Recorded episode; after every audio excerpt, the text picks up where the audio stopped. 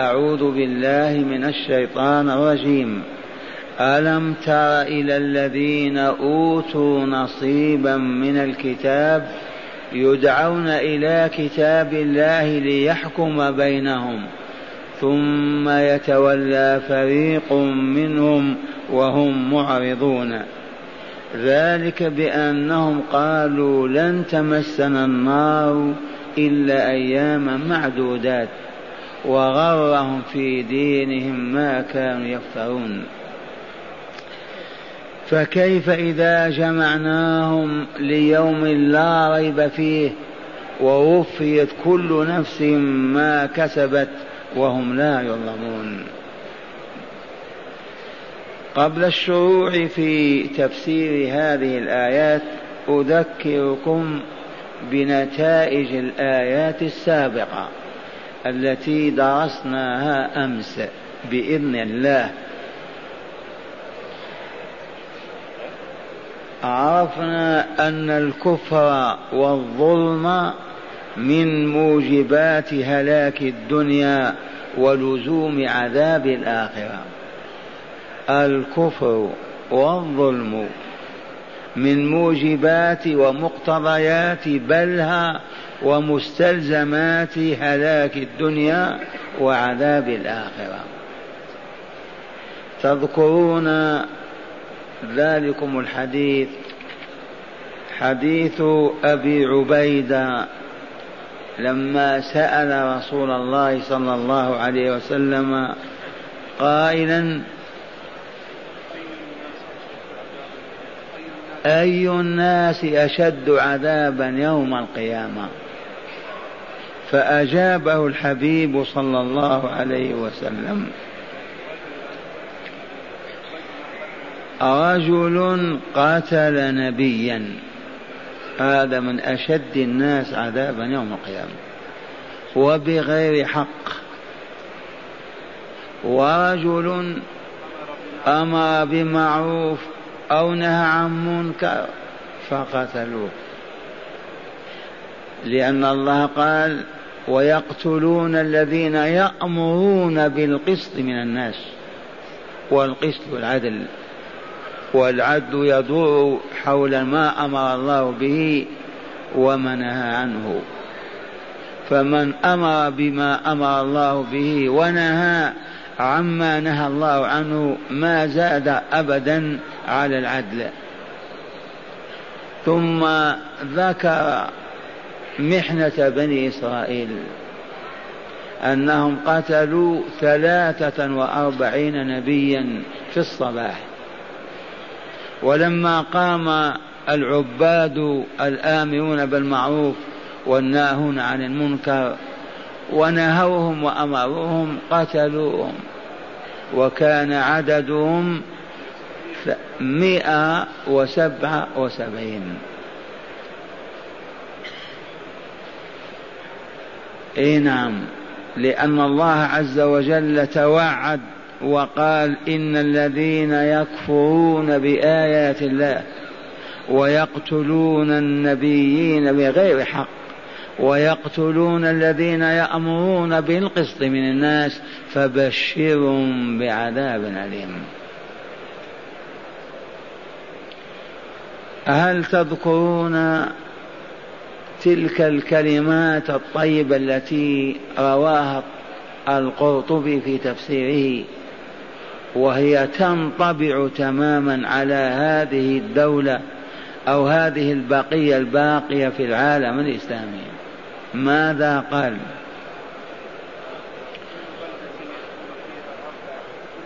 كل بلدة يكون فيها 4 خصال أو أمور فهي آمنة من البلاء، بعيدة من الشقاء. أول هؤلاء 4 إمام عادل، حاكم لا يظلم ولا يجور، لا يعتدي على أعراض الناس ولا أموالهم ولا على أبدانهم، ويحكم بينهم بما حكم الله به ورسوله. هذه واقعة من أعظم الواقعات 4. الثانية رجل على سبيل الهدى وهو يريد عالما يعلم الناس الخير والهدى ويدعوهم إليه. إذا وجد في البلدة عالم قائم بواجب البيان والهداية الأمن حاصل. ثالثا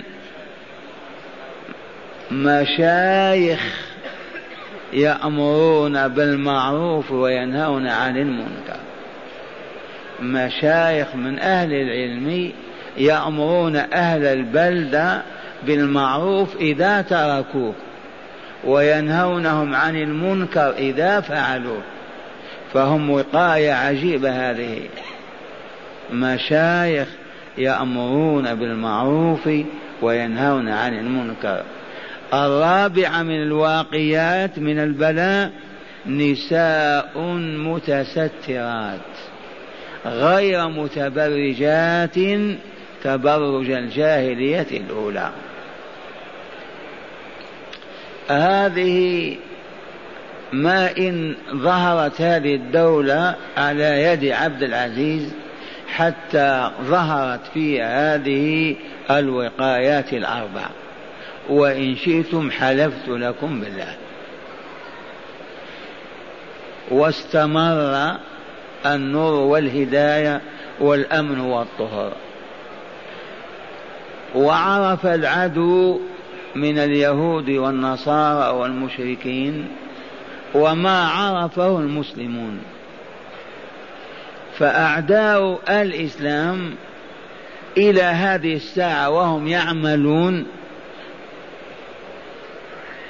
بجد واجتهاد على إبطال هذه الأربع الواقيات وإبعادها لتهبط هذه الباقية إلى مستوى العالم الإسلامي.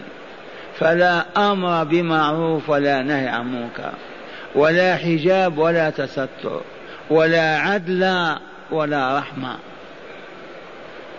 ومن الأسف أننا نحن أهل البلاد ما عرفنا هذا، فمن الحين إلى الحين تظهر ظاهرة دعوة إلى الصفور، إلى كشف وجوه النساء، وهذه إحدى الوقاية الأربع ولا لا؟ إذا تبرج النساء وخرجنا واختلطنا بالرجال كاشفات الوجوه فعلى الطهر السلام، يحل محله الخبث ولازم الخبث غضب الرب وسخطه، وبذلك يحل العذاب.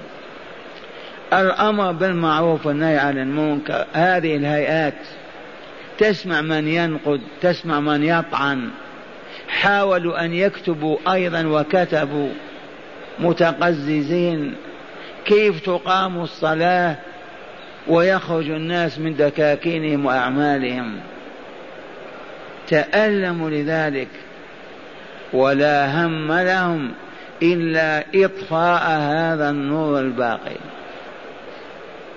مع العلم الذي تكرر عندنا أن الدولة الإسلامية بلغوا المسلمين لا تقوم على مقام يرضاه الله ويثمر الطهر والأمن والصفاء إلا إذا أقيمت على 4 دعائم، 4 دعائم وضعها الله العليم الحكيم.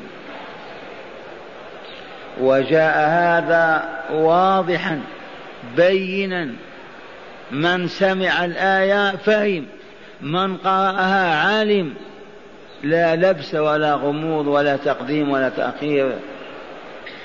وإليكم الآية الكريمة من سورة الحج المدنية المكية، إذ قال تعالى: الذين إن مكناهم في الأرض، أي حكموا وسادوا، الذين إن مكناهم في الأرض أقاموا الصلاة ذي واحد ويلنا.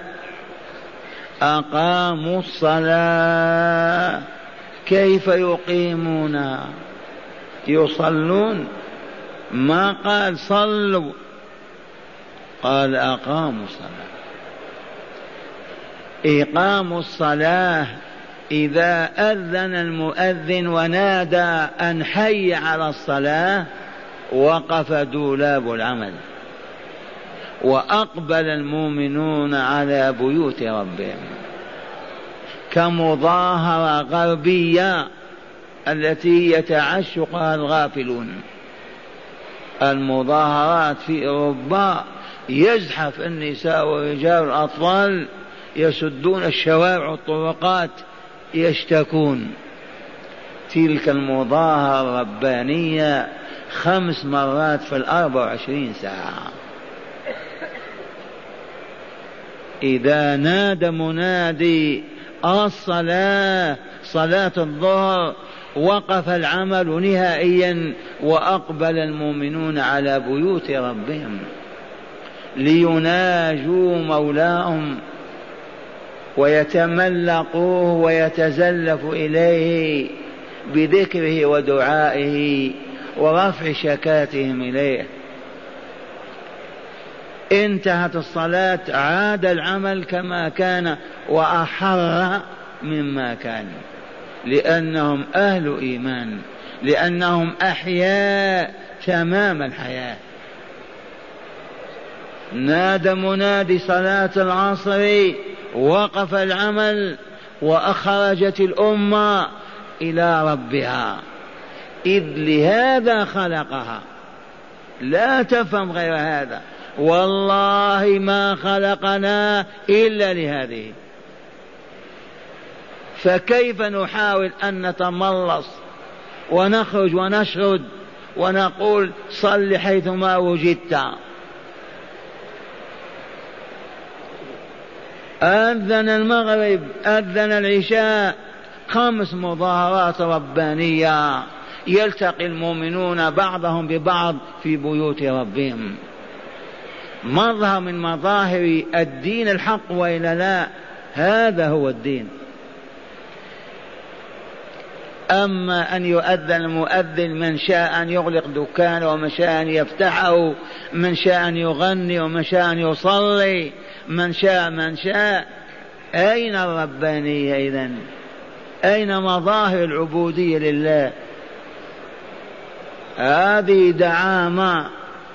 وقد مكن الله عز وجل العالم الإسلامي في الحكم بعد أن استذل واستعبد واسترق على أيدي أعدائه الكافرين من مستعمر الشرق والغرب، خلصهم ليبتليهم، فتستقل الدولة والإقليم ولا تقام بينهم صلاة.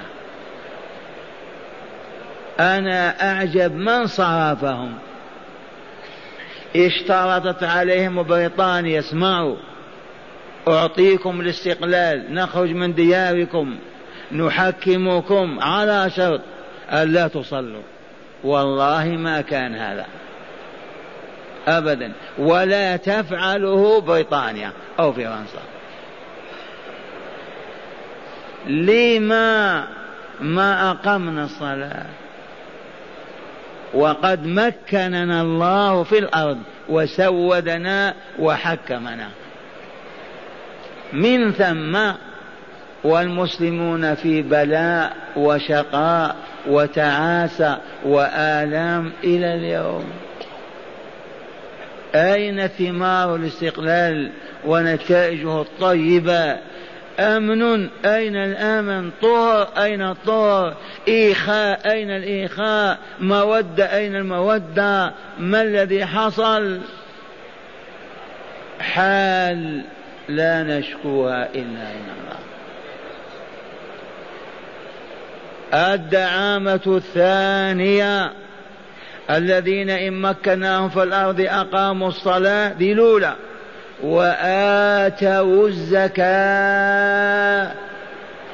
الزكاة التي بينها الله في كتابه وبينها رسوله من حيث المقادير الأنصبة ومن حيث الحول والشروط.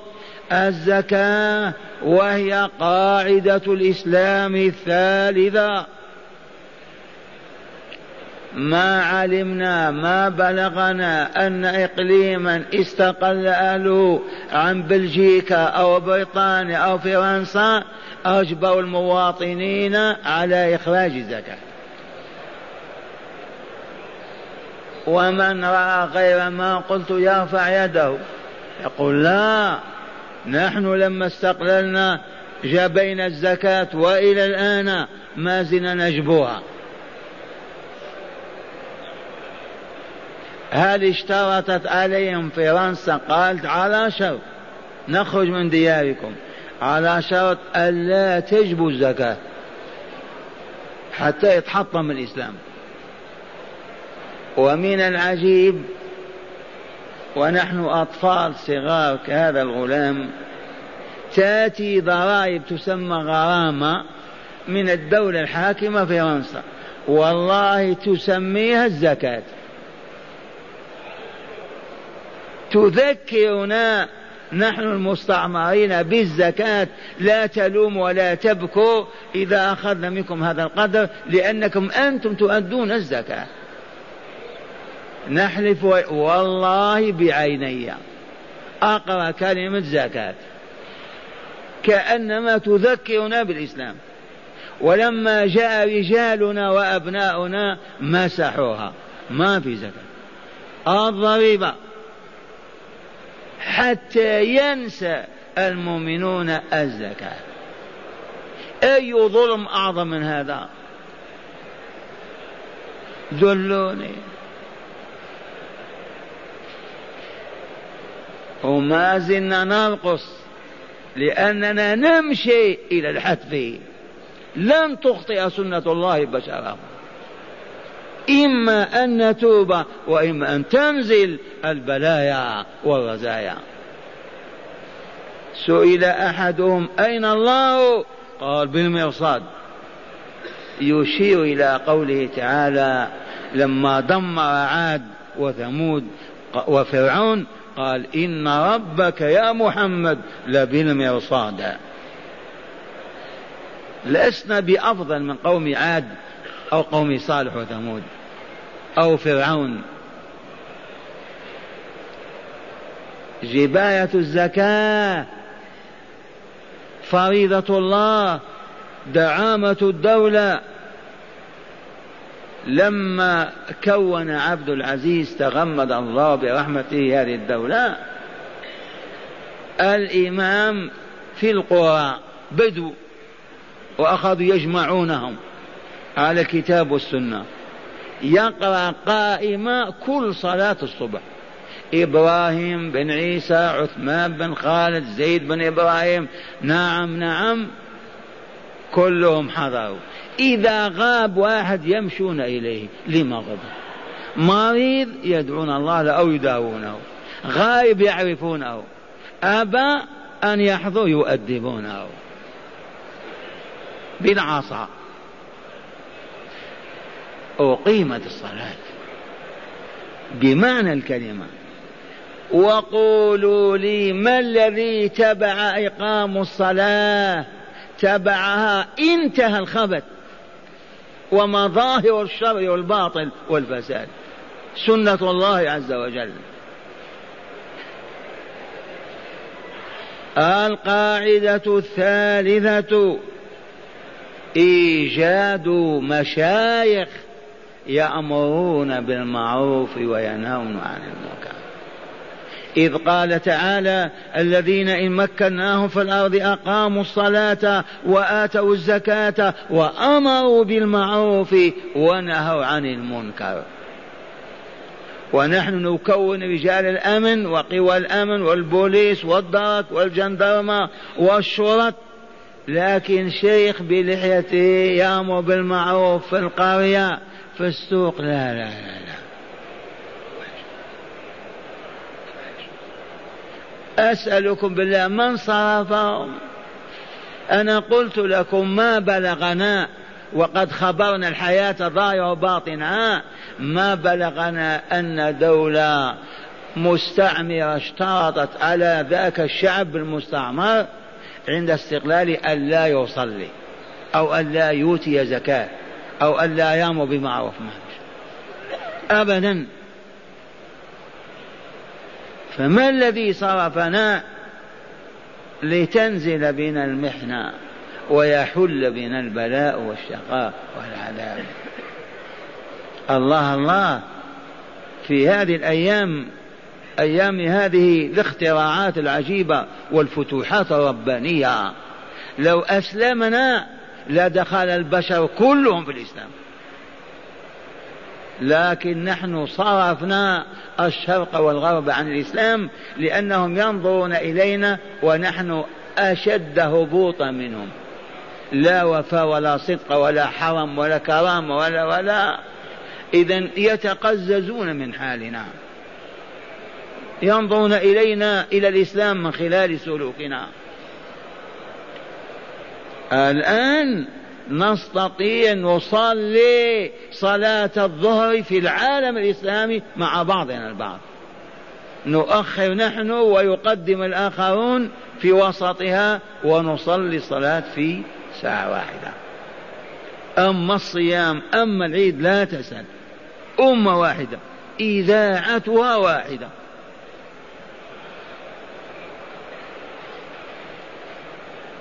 إذن القاعدة الثالثة ما هي؟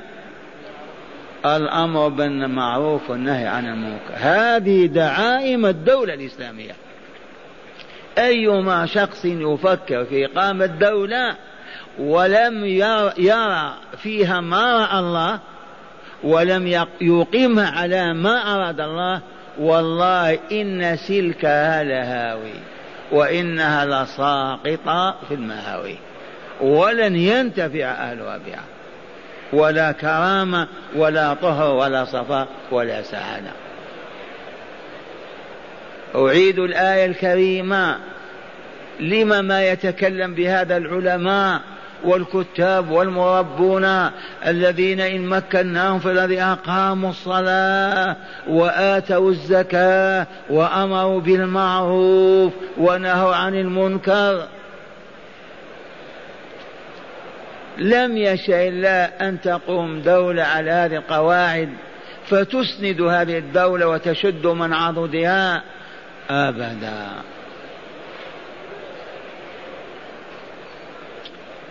إذن قال القرطبي فيما يرويه: 4 إذا وجد في بلدة آمنة من البلاء والدمار والعذاب.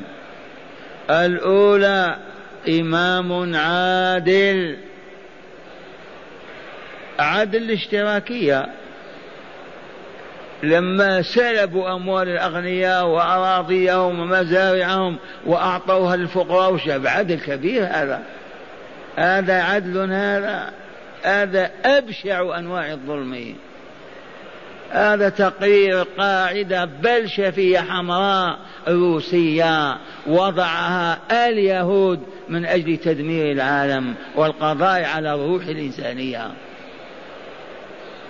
الضرائب في بعض البلاد النافذة عليها ضريبة، كيف تفتح نافذة في الشارع؟ ادفع ضريبة.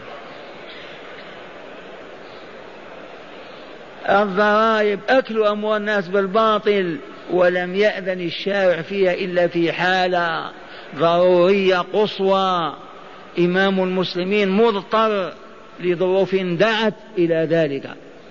أما أن تصبح فريضة بدل الزكاة ويحجب معنى الزكاة ولفظها، فهذا والله لظلم عظيم وآثاره واضحة. ثانيا عالم على سبيل الهدى، ما هو عالم خرافي، عالم صوفي. وجئناكم بمجموعة نسمعكم كل يوم إن شاء الله منها، بعث بها إلينا رجل من نيجيريا، عالم جمع كتب المتصوفة كلها وجمع العجائب من كل كتاب عجيبة، وهذا يتفق مع آياتنا الآن. انتبهتم؟ ثالثا مشايخ يأمرون بالمعروف وينهون عن المنكر. يا أهل القرى اجتمعوا في مسجدكم وإن كانت الحاكمة بريطانية، وكونوا لجنة من صلحائكم نسند إليكم أن تتجولوا في القرية، إذا رأيتم طفلا يقول الباطل، رجل يرتكب حماقة، أدبوه وعلموه. أي مانع من هذا؟ هذا هو الأمر بالمعروف والنهي عن المنكر، حتى يرضى الله عنا ولا يسقط. والأخيرة نساء مستورات غير متبرجات. الدعوة الآن إلى كشف الوجوه عندنا قائمة، ولولا لطف الله عز وجل لانتشر الصفور بيننا، ونحن نندد بهذا السلوك والجماعة تغضب.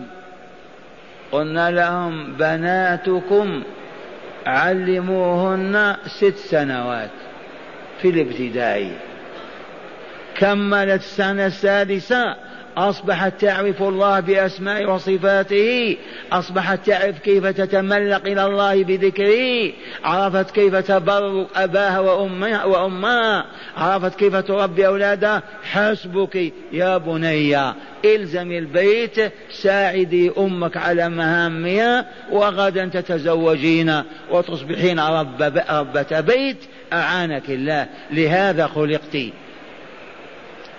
إياكم والمتوسطة والثانوية والجامعة، وأخيرا الوظيفة. وحلفت لهم بالله في رسالة قديمة الإعلام بأن العزف والغنى حرام، أنكم إذا فتحتم الابتدائيات، كانوا يطالبون جريدة البلاد، المرأة السعودية في ديجور من الظلام، ظلام الجهل كذا، هم مدفوعون بدفعات الشيطان وأوليائه. قلنا والله إن فتحتم الابتدائيات لتطالبن بالثانويات يومئذ، ولا تفتحن الثانويات، ولا تطالبن بالجامعات.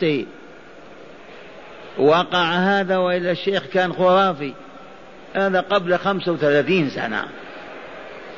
والآن الوظيفة شريفة أو خسيفة، الوظيفة فقط، ما دام هذا النور ما هو مسموح أن المرأة تتوظف مع الرجال، وهم يتألمون لماذا؟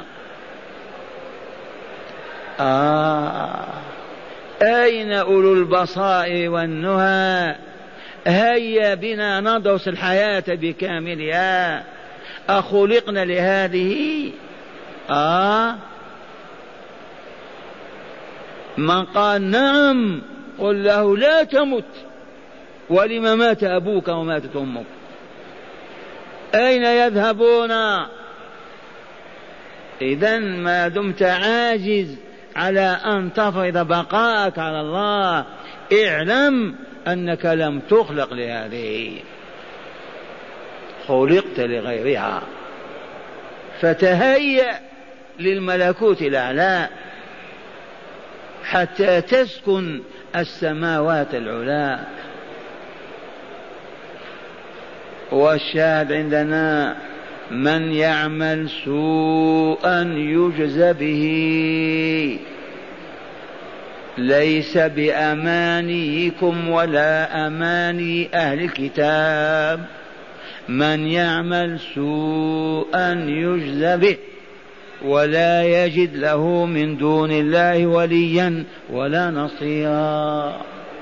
سنة الله السم يقتل، الطعام يشبع، الماء يروي، النار تحرق، الحديد يقطع.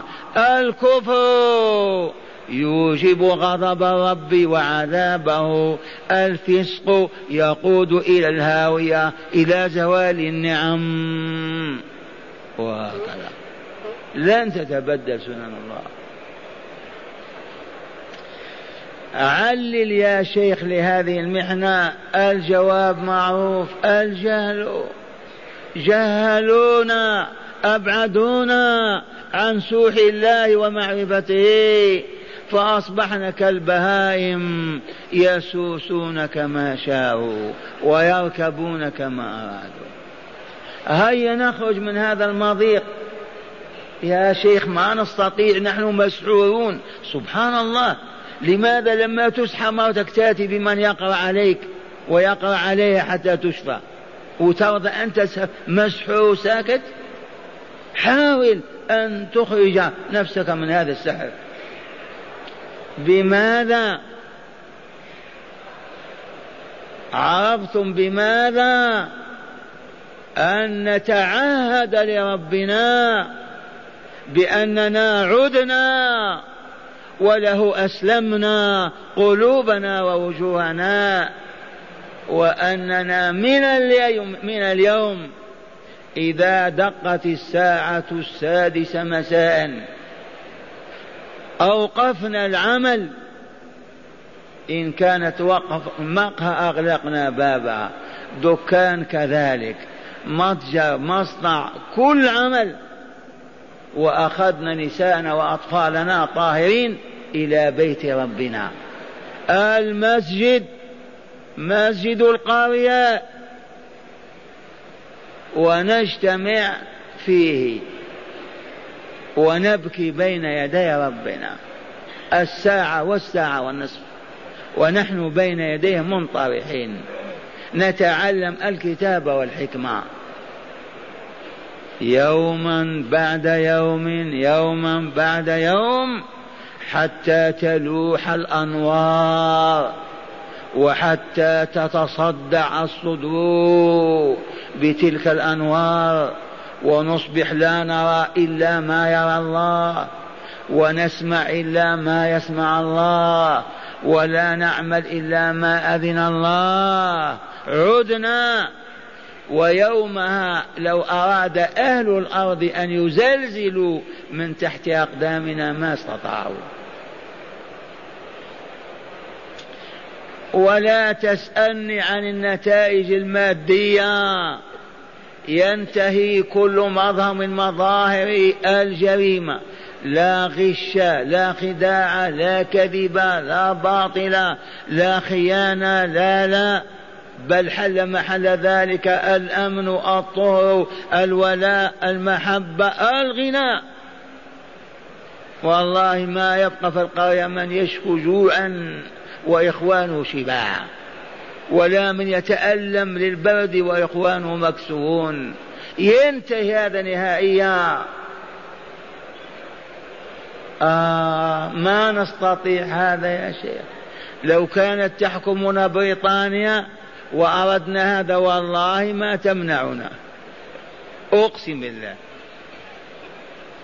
لو كانت تحكمنا إيطاليا والله ما تمنعنا من هذا. هذا يساعدهم على أن يستقر الوضع وتدأ الأحوال ويستغني الناس وينتهي التلصص والجريمة والخيانة.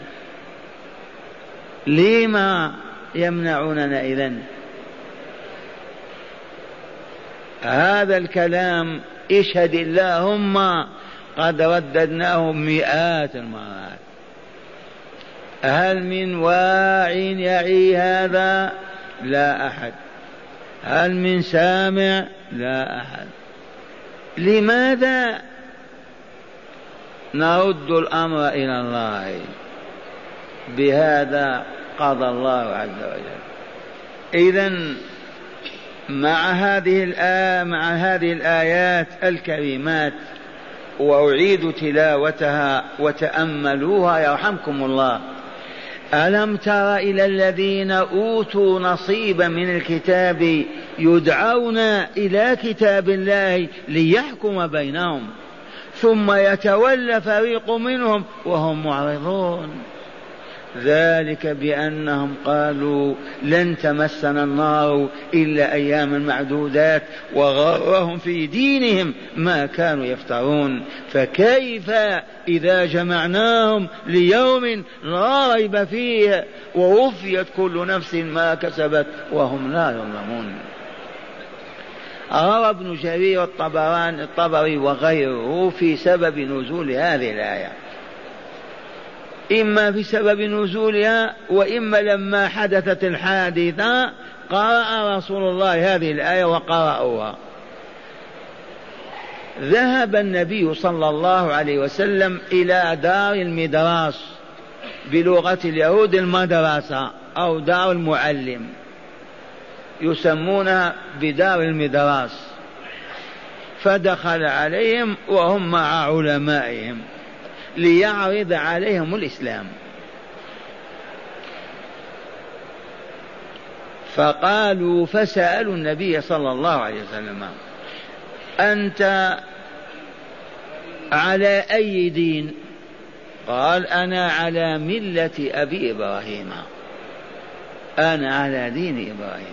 وهو والله كذلك، التوحيد ملة إبراهيم، يبقى القوانين توجد بحسب أحوال البشر، يحل اليوم شيء ويحرم غدا، لأن المربي العليم الحكيم هو الذي يقنن ويشرع. أما الملة لا إله إلا الله، لا يعبد إلا الله بما شرع الله. قالوا: لا، إبراهيم كان يهوديا، كيف تقول أنا على ملة إبراهيم؟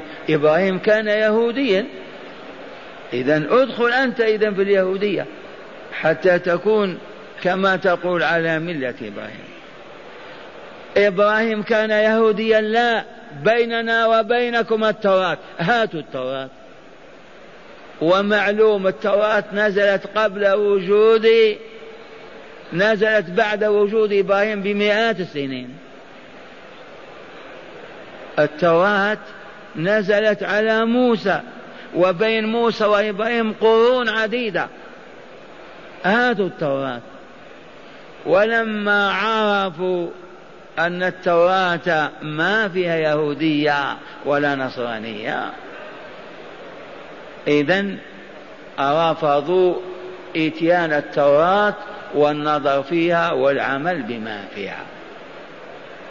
فكانت الآية منطبقة. اسمع: ألم تر إلى الذين يزعمون، ألم تر إلى الذين أوتوا نصيبا من الكتاب يدعون إلى كتاب الله ليحكم بينهم كذا، ثم يتولى فريق منهم وهم معرضون.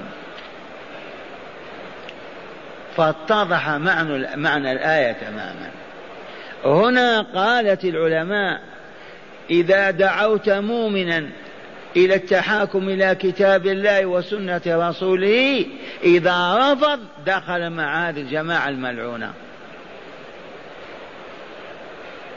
إذا دعوت مؤمنا حاكما كان أو مواطنا إلى التقاضي إلى الكتاب والسنة والتحاكم إليهما فرافض لأنه خائف من الحق أن يخرج من جيبه، إذن فهو ممن قال الله فيهم: ألم تر إلى الذين أوتوا نصيبا من الكتاب يدعون إلى كتاب الله ليحكم بينهم ثم يتولى فريق منهم وهم معرضون، غير ملتفتين إلى التحاكم إلى كتاب الله التوراة.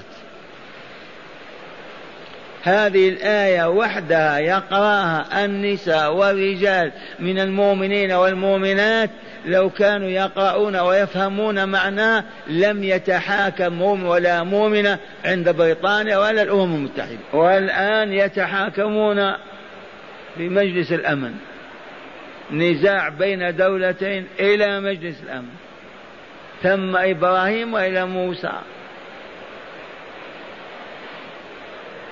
هذه مظاهر الجهل بالله، ما عرفنا الله معرفة تثمر لنا حبه في قلوبنا ولا الرهب والخوف منه في نفوسنا، فلهذا لا نبالي أن نتحاكم إلى اليهود والنصارى، ونحن أهل العدل أهل الكتاب والحكمة.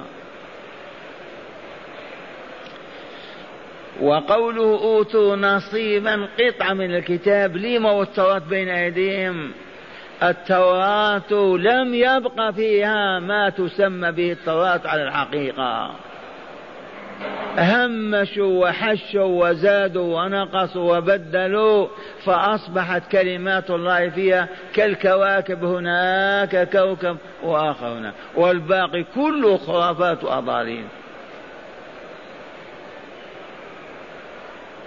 نعم، من فعل هذا؟ علماؤهم، ساداتهم، أرباب السلطة والجاه عندهم، كما حصل للمسلمين، جرينا وراءهم شبرا بشبر وذراعا بذراع.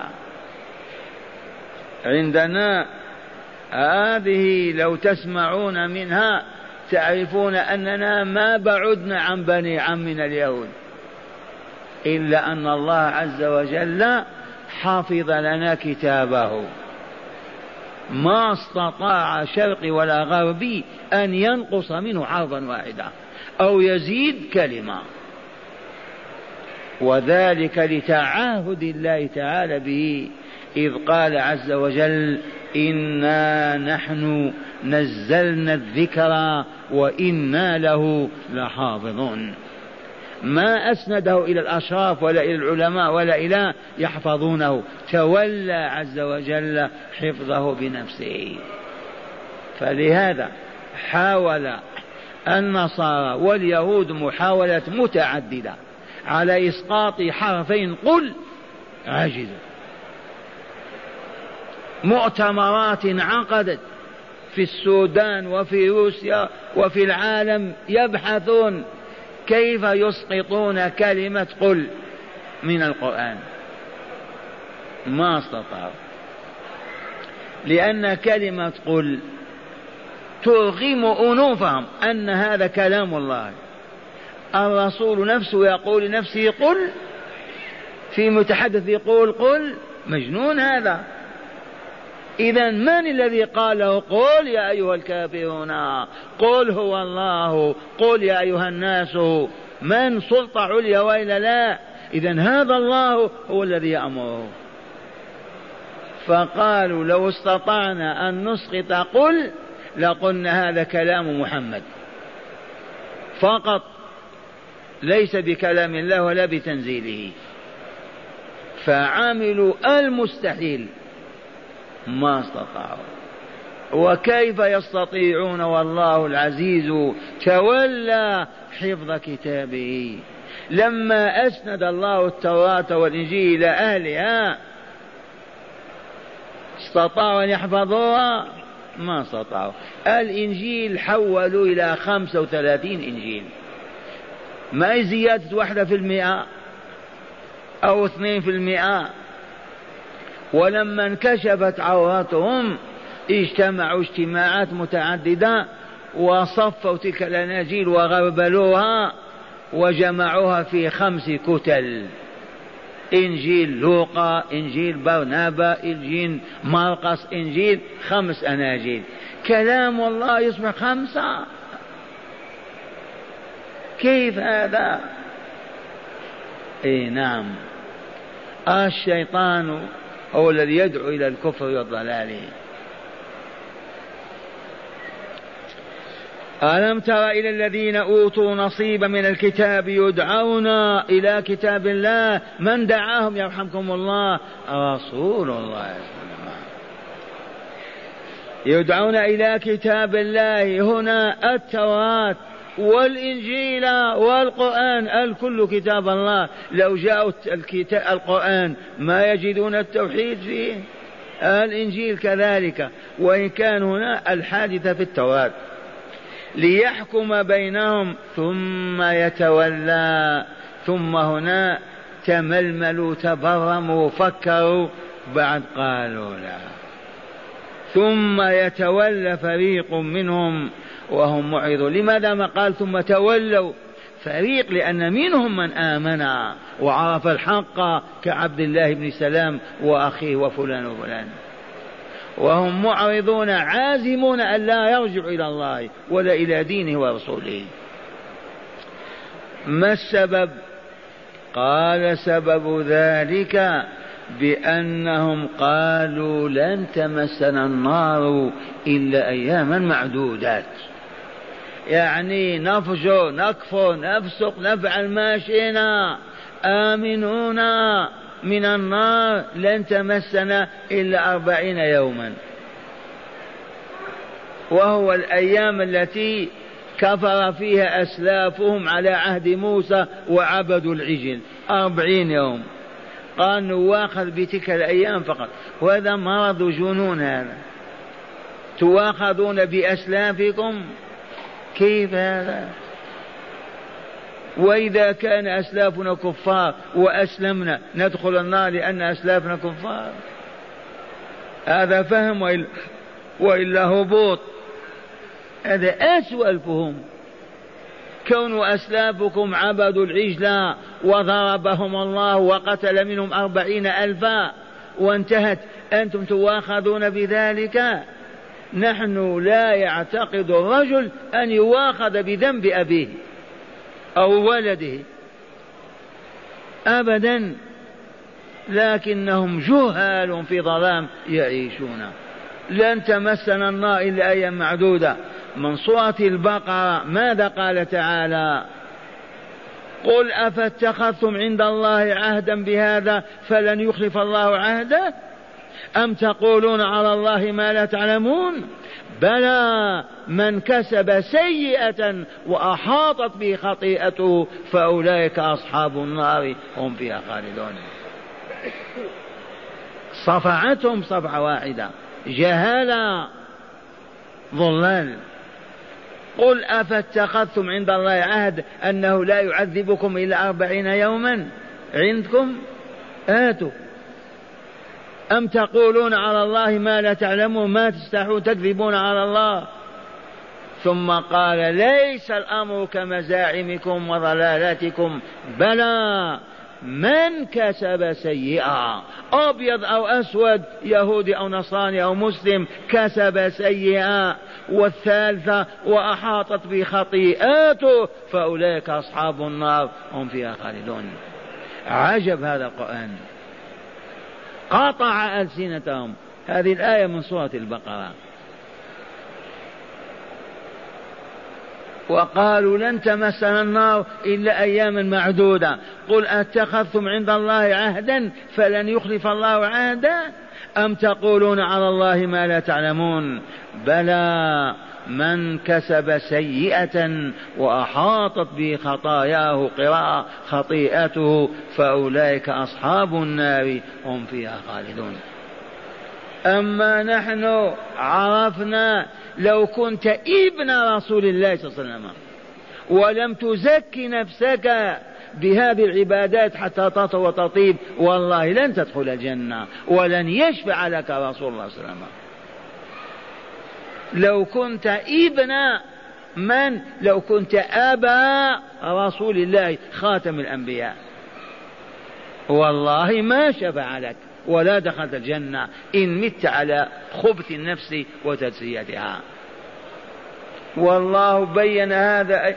أما الرسول في أبيه ومن أهل الفترة، سأله الرجل أين أبي؟ قال أبوك في النار. متزمت ما فهم. أين أبي؟ في النار. مات مشركا. فالرجل في النار كأنه تململ. قال وأبي أيضا في النار، ما هو أبوك فقط، أبي وأبوك في النار. حق وإلا لا؟ مات على الكفر، نفسه خبيثة مدسات مظلمة منتنة، من يدخله دار السلام؟ كيف يرقى ويخترق 7 طباق؟ إبراهيم، فيه من أكرم من إبراهيم، أرحم من إبراهيم في الدنيا، سمي بالأب الرحيم. في عرصات القيامة يسأل ربي لقد وعدتني ألا تخزيني يوم القيامة يوم يبعثون، وهذا أبي الأبعد في النار، فأي خزي أعظم من هذا الخزي يا ربي؟ فيقال له إبراهيم انظر تحت قدميك، وكان رافع راسه إلى الله، انظر فإذا بأبيه آزر عليه لعائن الله في صورة ذكر الضباع ملطخ بالدماء والقيوح بين يديه، ما إن يراه حتى يقول سحقا سحقا سحقا، فيؤخذ من قوائمه الأربع ويلقى في أتون النار. يبقى من يشفع؟ قد أفلح من زكاها وقد خاب من دساها. هذا حكم من عرفتموه. لما إخوانكم ما عرفوا في الشرق والغرب؟ لأنهم ما يجتمعون على كتاب الله وسنة رسول الله. صدر حكم الله على البشرية كلها، يا ويلها من هذا الحكم، إنه صارم، حكم ذي الجلال والإكرام، وهو قوله تعالى بعد الإقسام العظيم والحلف الكبير قد أفلح من زكاها أي نفسه، وقد خاب من دساها أي نفسه. من يراجع الله؟ والله يحكم لا معقب لحكمه، سنن لا تتبدل. هيا نزكي أنفسنا، بما نزكيها يا ربي؟ بما شرعنا لكم من صلاة وصيام وذكر وعبادات وقربات. بما تدس النفس يا ربي وتخبث؟ بما حرمنا عليكم من النظرة إلى اللقمة الحرام. كل معصية تعود آثارها على النفس بالخبث والظلمة والنتن. اعرفوا عبادة الله فاعبدوه بها تزكو نفوسكم وتطيب. أما كون أتباع النبي الفلاني أو أولاد الأشراف أو أبناء السادة الفلانية، هذه ضلالات عجب. اسمعوا، قالوا لن تمسنا النار إلا أياما معدودة، وغرهم، خدعهم وغرهم في دينهم ما كانوا يفترون. الأكاذيب والأباطيل التي زوقوا بها الكتاب وحشوا وهمشوا وشرحوا وبينوا هي التي أوقعتهم بها، وغرهم في دينهم ما كانوا يفترون. فكيف الحال إذا جمعناهم كلهم ليوم لا ريب فيه، ألا وهو يوم القيامة؟ كيف حالهم؟ ووفيت كل نفس ما عملت ما كسبت وهم لا يظلمون، لأن القاضي الحاكم الله ذو العدل والرحمة والإحسان. إليكم الآن هذه من تدبير الله.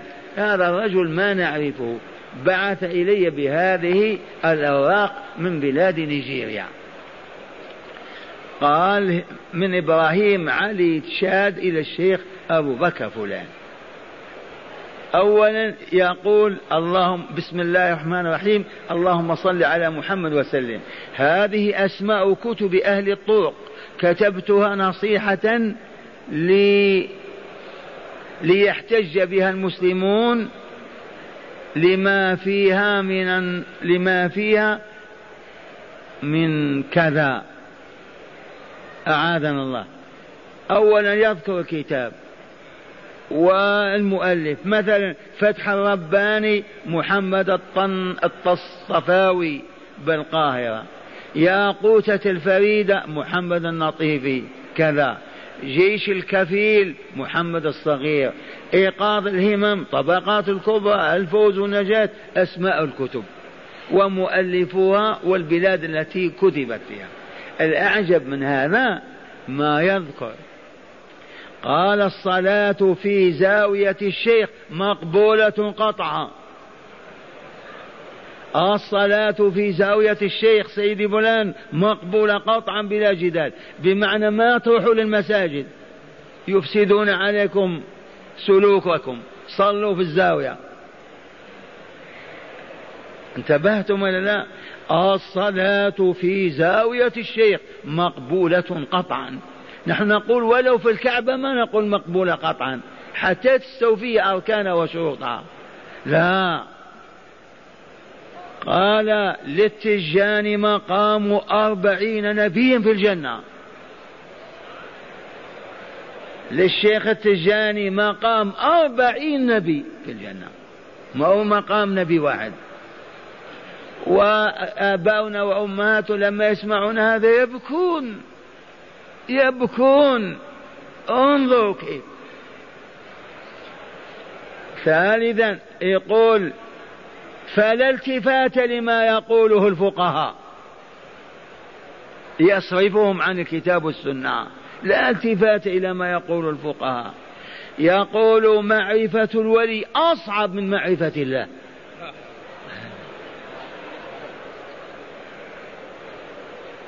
معرفة الولي أصعب من معرفة الله، معنى أن الولي أعظم. اسمع، قال أحمد البدوي يغمض عينيه كي لا يموت الكفار، حتى ما يموت الكفار يغمض عينيه، لو فتحه ومات الكفار. إذا خاطبه كافر أو وقف بين يديه لو يغمض عينيه، لو ما يغمض عينيه يموت، فلهذا الشيخ يغمض عينيه. اسمع، يقول يخرج الولي من القبر ليقضي الحاجة لمن توسل به. الولي لما يدفن إذا أتيته وتستشفع به وتتوسل يخرج من قبره ويقضي حاجتك ويعود. وآمن بهذا بلايين المسلمين. أنا أقول ويبكون عيناهم خاشعين متعجبين، يبكي. الله أكبر. أرواح الأولياء على مقابرهم تقضي حاجات زوارهم. لولا هذا لماذا يمشي والله من المغرب ليزور عبد القادر في بغداد بالطائرة؟ كم يكلف من المغرب الأقصى يزور قبر عبد القادر الجيلاني في بغداد؟ لما؟ لوجه الله يعني؟ ما السبب؟ لتقضى حاجاته. أزيدكم، قال من لم يعتقد الصلاة على النبي ليس بمختص بما علمناه من النبي. الصلاة على النبي ما هي مختصة بالذي قاله النبي فقط. من لم يعتقد أنها من كلام الله لم يصح له الثواب. صلاة الفاتح تعدل أو تعدل ب6,000 من القرآن. صلاة الفاتح التجانية تعدل ب6,000 ختمة من القرآن. أسألكم بالله اللي يفهم هذا يقرأ القرآن عام كامل ما يختمه ولا لا؟ كيف يعذب سنة ويقرأ القرآن حتى يختمه؟ يصلي مرة واحدة 6,000 ختمة. اسمعوا والله لقد فهم هذا آباؤكم وأجدادكم وأمهاتكم، وكبرنا وهللنا قلنا إيه هكذا. لا تفهموا كما تفهمون الآن حيث انتشر النور والهداية، ولو تقول هذا باطل يضربونك بالعصا. قال التجاني هو خليفة النبي وبه يبقى الوجود. الله أكبر. التجاني هو خليفة النبي وبه يبقى الوجود. هذا التجاني فين؟ هذا في صحراء الجزائر. تبهتم، ارتقى إلى هذا المستوى. أصبح صيته من اسطنبول إلى نيجيريا، لأن الشياطين تريد إطفاء نور الله وتريد إهلاك البشر وإقحامهم في جهنم. التجاني من هذا؟ أحمد التجاني. اسمعوا، قال ومن قرأ السيدي كذا يكون وليا متصرفا في الغيب. السيدي هذا كتاب وإلا ذكر وإلا دعاء يسموه السيدي. وقال كل كتاب يدعو إلى خدمة الشيخ فاق ملء الأرض ذهبا فيه، دعاء من قرأها يجد ثواب 4 من الأنبياء. كل كتاب يدعو إلى خدمة الشيخ سيدي أحمد التجاني. يقول فاق ملء الأرض ذهبا، زاد عليها. فيه دعاء من قرأه يجد ثواب 4 من الأنبياء. هذا كتاب فيه دعاء، الذي يقرأ هذا الدعاء يفوز بثواب 4 من الأنبياء. هذا كله كفر. قال حب التجاني واجب لكل مسلم. عضوا على التجانية بالنواجذ، عضوا. مما عرفناه فرنسي دخل في مدينة فاس أو مكناس المغربية بطريقة 40 سنة وهو ينشر في ذيك الطريقة من هذا النوع، والناس يهللون ويكبرون. بعدها عاد إلى فرنسا ولبس الكرافات والبدلة والبرنيطة وقال أنا شيخ تلك الجماعة. إياك أن تفهم هذا باطل. والبرهنة القاطعة كيف حكمتنا فرنسا وإيطاليا وأسبانيا وبريطانيا، لولا أننا هبطنا وتمزقنا ومتنا. وكيف يعلو الكفر على الإيمان؟ والله يقول ولن يجعل الله للكافرين على المؤمنين سبيلا. المؤمنين. قال يحضر النبي وأصحابه عند جوهرة الكمال، على الذاكر أن يصور شيخه أو مقدمه خادم التجاني يشفع 1,000 عند الله. اسمع كيف الكفر. يحضر النبي وأصحابه 4 عند جوهرة الكمال. يا معشر المستمعين من الزوار، من منكم عنده جوهرة الكمال؟ يجحدونها، موجودة، يقرؤونها في الليل وفي النهار. جوهرة الكمال عبارة عن قصائد وترنمات. جوهرة الكمال يقول